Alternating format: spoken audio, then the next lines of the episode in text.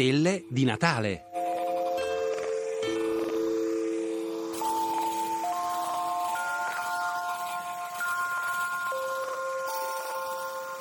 Luci intermittenti, le pulsar. Ritmo esatto, velocità. Sono gli orologi del cielo, le pulsar.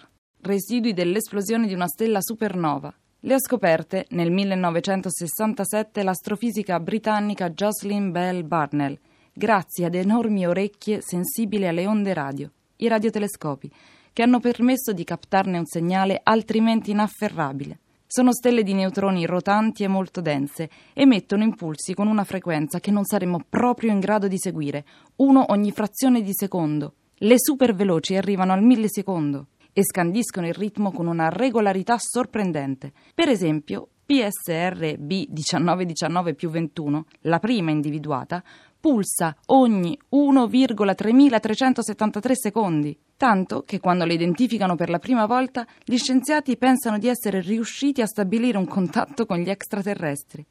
Piccoli omini verdi, LGM, Little Green Men, le battezzano inizialmente.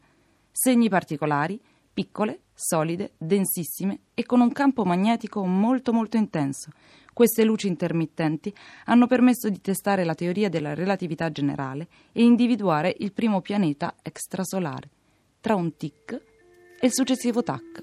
Sono Margherita Cappelletto, astrofisica, vi auguro buone feste.